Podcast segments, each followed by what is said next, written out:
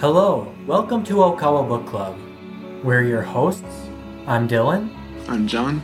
and we're going to be discussing the teachings of Master Ryuho Okawa.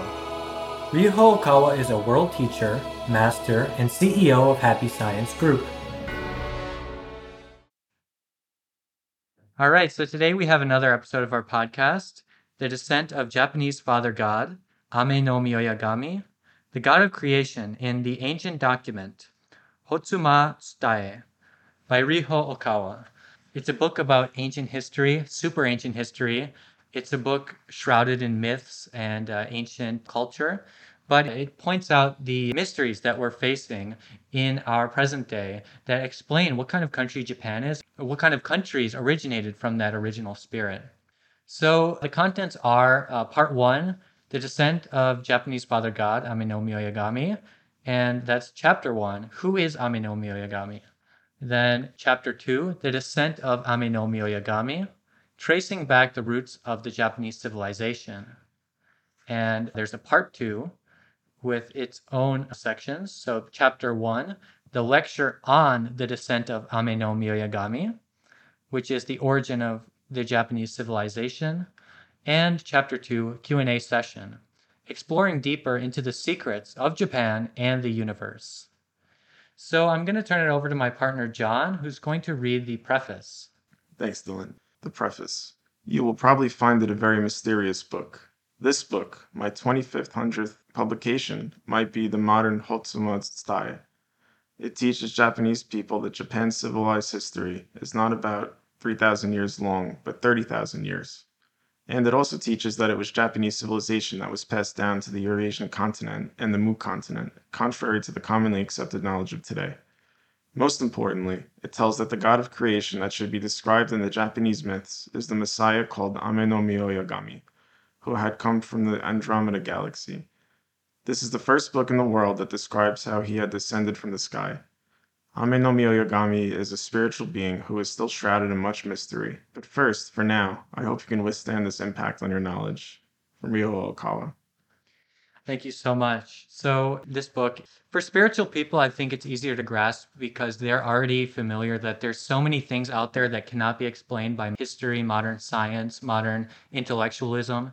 And there's some people also who might be familiar with authors such as Graham Hancock or Zecharia Sitchin. But this goes way beyond that. This is essentially a 30,000 year history of the world that some people might use the word ancient aliens or these kind of ancient astronauts theory but there's this idea that there was a intervention that took place around 30,000 years ago in what is now called Japan and there was a giant being called Ame no Mioyagami who led his fleet to land in the uh, Japanese lands and seed the race and start a new population that was very culturally advanced, very religiously advanced, and that civilization spread around the world, east, west, everywhere. And we can understand through this spiritual interview series the truth of the matter, as well as Master Okawa's own lecture about this topic, so that we understand just what really happened.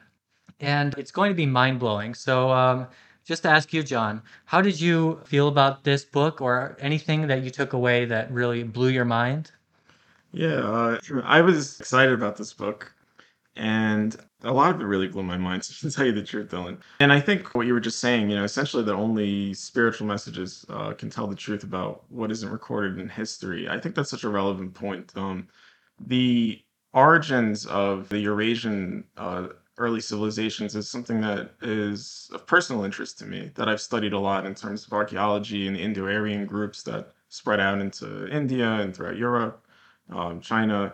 But it's so fascinating to realize that this was actually rooted in Japan and rooted in this being Ame no Mioyagami, and how that actually went on to spread into China and Eurasia, which ultimately would have spread into Europe and India as well.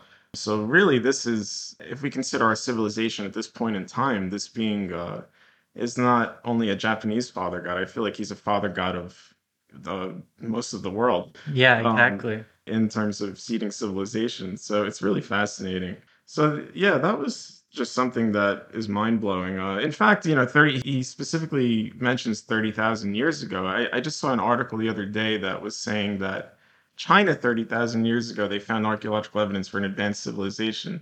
And this that's, I suppose, consistent with the contemporary ar- archaeological uh, perspective and anthropological perspective, which is that basically China was the origin of these, uh, you know, Eurasian and, and, Japanese culture and so on and so forth. But the fact that this was stated before that discovery, uh, I think there's, I think there's more work to do for the archaeologists. Yeah, uh, I in mean, terms of what, yeah. yeah, you can only dig up so many things. Soil is very erosive, and so these kind of spiritual teachings really show us the mysteries that took place before we even understood what was going on. And the Bible, uh, it goes back maybe 6,500 years. And it's said that in the Library of Alexandria, there was a history of Atlantis from 12,000 years ago. And Plato discussed that. But, you know, we think that is super ancient, but that's even more than double as long. 30,000 years ago, there was a uh, civilization that originated from what is now known as Japan, and it had spread around the world. And of course, if you've read The Laws of the Sun, you might be familiar to this kind of thinking. There were ancient races going back millions of years ago. But what makes this different, it was a uh, extraterrestrial intervention, or almost like a, uh, a seeding of the population to develop them into something beyond what they were, beyond the primitive barbarian type of people, into something very advanced. And that has now, it's hard to distinguish what that led to, but what we can say clearly is this Bushido spirit, which exists at the heart of Japan. There's even a book called uh, Bushido, The Soul of Japan, which is a kind of famous book. But this Japanese samurai spirit originated from this. And we can very clearly find the cause and effect from this Ame no Mioyagami's intervention to lead the basis of the Japanese culture and civilization to spread this idea of the Bushido spirit or the samurai spirit. And I thought that's very fascinating.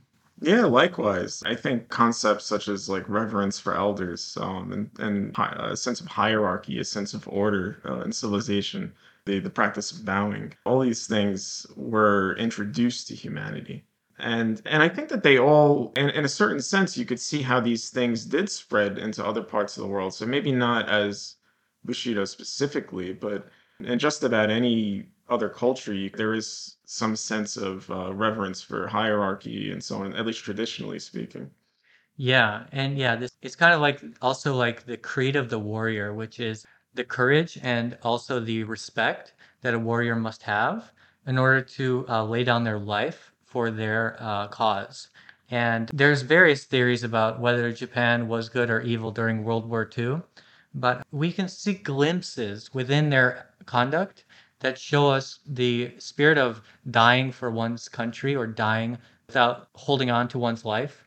And this might also be connected to this Bushido spirit, which has kind of been lost a little bit in the modern era where everyone is concerned about prolonging their life as long as possible. And there's not really this idea that your life is meaningful if you do something for a noble cause. It's kind of fading away a little bit. And I think that's unfortunate which is why there is a, a, new movie that's coming out, and it's coming out very soon. It is called The Cherry Bushido, and you can find it throughout North America in certain major cities. And the uh, website for the movie is cherrybushidomovie.com. But yeah, we're really looking forward to spreading that movie and uh, letting people know what is true justice, what is true bravery, and how to lay down one's life for one's country. I think it's a very uh, needed cause in today's world. Yeah, it's absolutely relevant. Uh, I think for all people throughout the world right now, uh, when especially at a time when you know nationalism has almost become kind of taboo. Uh, you know, it's it's considered something unhealthy to care for your own, which is yeah, definitely a little absurd. I think. yeah, yeah. Well, um, within this concept of you know good and evil, there's this idea that your actions can be you know there could be a good nationalism there could be a bad nationalism. It depends on what you're fighting for and what your uh, your conduct is and the uh, respect you have for the enemy as well. But uh, going back to this book there's this idea that so there's these spaceships right that came in. They saw mount fuji which is very obvious to see from outer space. It's uh, maybe the biggest thing in Asia. I don't know, maybe besides Everest, but there's this giant mountain, Mount Fuji. And so it acts as a kind of good landing spot. And so these ships descended down near Mount Fuji. And from that uh, prefecture started this advanced cultural civilization, which spread all the way even to like Jerusalem or even throughout the Eurasian landmass and really intervened in what those people were doing and brought them this newfound culture and uh, dignity that uh, advanced human race to a higher level than it was before. And I just, as I keep trying to wrap my mind around it, I just think how fascinating that really is. Yeah, I agree. And I mean, and speaking of trying to wrap your mind around things, um, you know, some of the book, uh, Ame no Mioya-Gami, starts to speak, you know, there, there's sort of some exploration of like what type of being he really is. Mm-hmm. And so it gets into this idea of like the universe being so much vaster than any of us can actually even comprehend, uh, especially while we're in human form. And it speaks a little bit about Vishnu, uh, who is a very significant god in India. And he says something to the along the lines that Vishnu is like a cousin at some point. And so there's a, a saying in terms of Vishnu that when Vishnu sleeps, like takes a nap, there are universes that are like drops of water, and there's countless amounts of them, and they appear and disappear uh, just in those few minutes that he's taking a nap, which Mhm. shows the span of a being like him. And he says Vishnu is just like a small part of that. So you know, when we consider the infinite universes uh, and that sort of infinitely unfolding mandala effect, it's really incredible, mind blowing. Yeah. Yeah, and sorry, just to change it up a little bit, I just thought of something, you know, that's very uh, fascinating, which is this spirit which you talked about that went into India, it also went into China. And right now there's this huge rivalry between China and Japan that's been going on for a long time. And right now there's this like current, I don't know, like this uh, rivalry between history where China brags that our civilization is 10,000 years old, whereas Japan, you're only 3,000 years old. And uh, you came from Chinese and Korean people who traveled across the Sea of Japan and basically started to live there.